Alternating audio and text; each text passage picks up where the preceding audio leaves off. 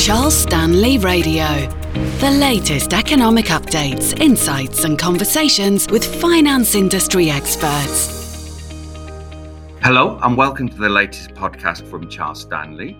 My name's Gary White, and I'm joined as ever by John Redwood, our Chief Global Economist. Um, so, first, we're going to start about, to talk about um, cryptocurrencies. There's been quite a lot of excitement in the space over the last couple of weeks following the bankruptcy over one of the major exchanges. So, John, um, it's um, proving that really it isn't money in the last few weeks, if it has not done so already.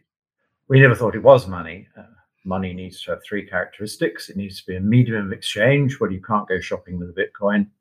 Uh, it needs to be a store of value. Well, the, the value of Bitcoin soars and crashes on a very regular basis, so it's not a reliable store of value and money needs to be a unit of account. Well, you don't say my house is worth so many bitcoins. You still say your house is worth so many pounds or dollars. So i don't think we're anywhere near uh, these new cryptocurrencies being proper money that people can use and think is a good good store of value.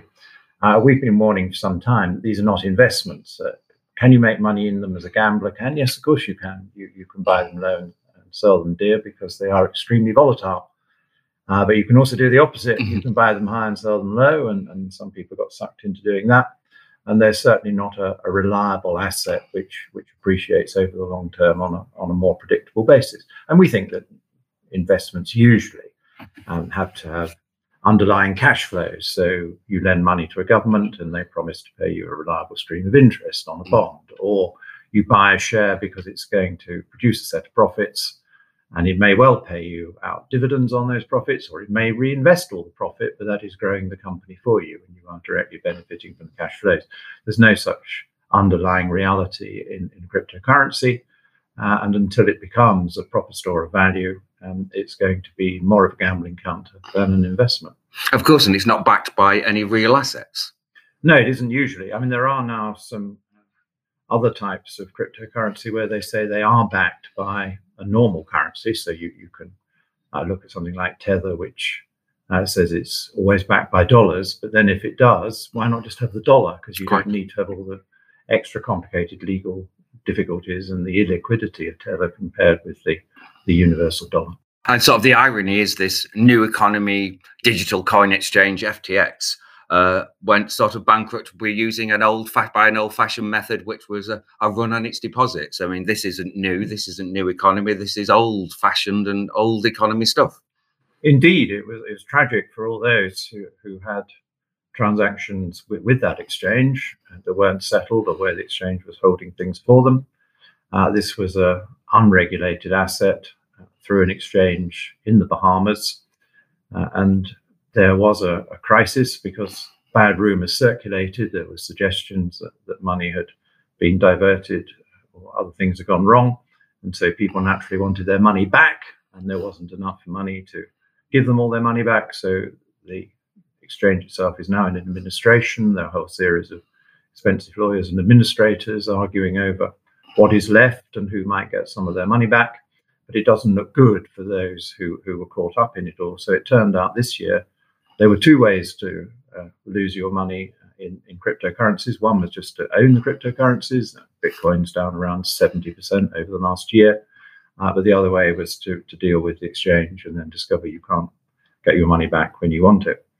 Uh, so uh, it did indeed prove to be the case that, that these are very volatile counters, uh, and uh, you've got to know what you're doing, or you've got to be extremely lucky uh, in order to take advantage of the t- times when they are making lots of money because they they soar up on speculative demand. And this is probably all pleasing for the central banks, as you know, the digital coins have been sort of marketed as the the alternative to central bank and rise free money out of the control of central banks. It's like the old gold, really, the the reasons for investing in gold. Central banks do have a, a very challenging task now. So um, um, how are they, they, they, they coping? Well, I think the, the good news is that the central banks are pretty sure that although there's been quite a lot of losses as a result of these falls and particularly the collapse of the exchange, uh, these not, losses are not big enough to cause real damage to the main commercial banking system of the world. So we're all very relieved about that because mm. the last thing we need at this stage is um, reasons for the uh, normal banks to also be under pressure because of these events in crypto.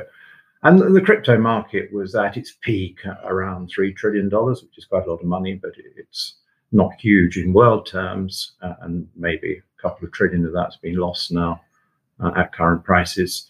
Uh, this is containable within the, the, banking system and its reserves, and it's a pretty spread set of risks as we understand it. But you're also right that, of course, the, the central banks have always been very critical of these cryptocurrencies because they run monopoly currencies in their own countries. They like running monopoly currencies, it has all sorts of benefits for them.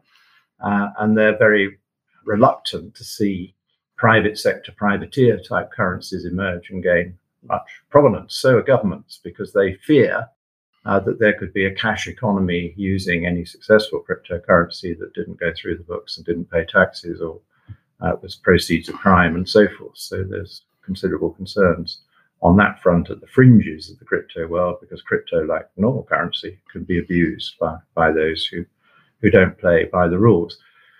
Most of the central banks have said they're working on their own digital currency, and but I think the commercial banks have got there first, really, because I don't know about you, but mm. um, I find if I've got some money in my, in my accounts, it's digital money. Uh, it's not actual physical banknotes that they're sitting on at my, my local bank. Uh, I've just got a computer record that they owe me some money if I want to draw it out.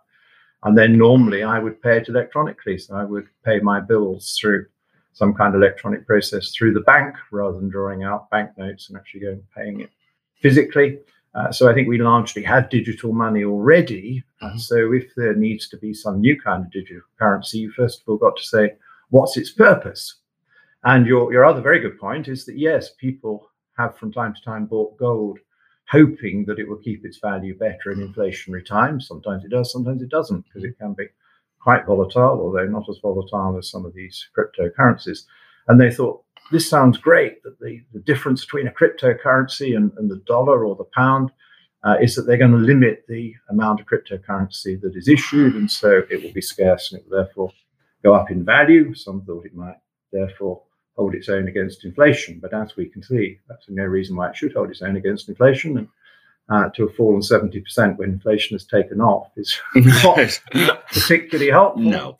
Um, so you have to go back to the drawing board on that one as well. Uh, it is true that you suffer inflation by holding dollars, uh, but it's also true that the, the central bank in America recognizes it's made a mistake and is desperately trying to get back in control of its inflation uh, and money tends to go to those big national currencies that do the best job at controlling inflation or uh, offer you suitable compensation and interest payments.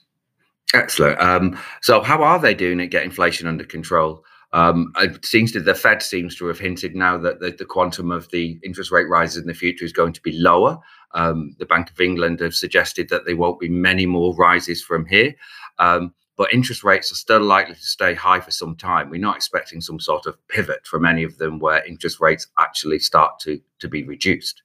No, we're not. Most of the main central banks uh, did make a mistake over inflation in 2021 and have had to rein in rather belatedly in 2022. You're absolutely right that we think we've seen the, the worst of the big increases now, but there are still some more rate rises to come probably a bit more in Europe than in America because the Europeans are a bit behind. We're still only at 2% for their, their interest rates. And we don't think the central banks are going to be in a mood to suddenly start cutting the interest rates uh, in the next few months, even though by then we will see economies slowing quite a lot with more bad economic news coming forward, unfortunately. But the good economic news is that in America, we think inflation did peak this summer and will, will come off quite well into the new year and we should start to see inflation coming down in the European countries from next year onwards. So, on that bit of good news, I think we'll leave it. Thank you very much for joining us, John, and I hope you enjoyed listening to this podcast from Charles Stanley Radio. Thank you. Charles Stanley Radio. Subscribe today to be kept up to date with our latest releases. To find out more, visit charles-stanley.co.uk forward slash charles-stanley-radio. The value of investments can fall as well as rise. Investors may get less back than invested. Past performance is not a reliable guide to the future.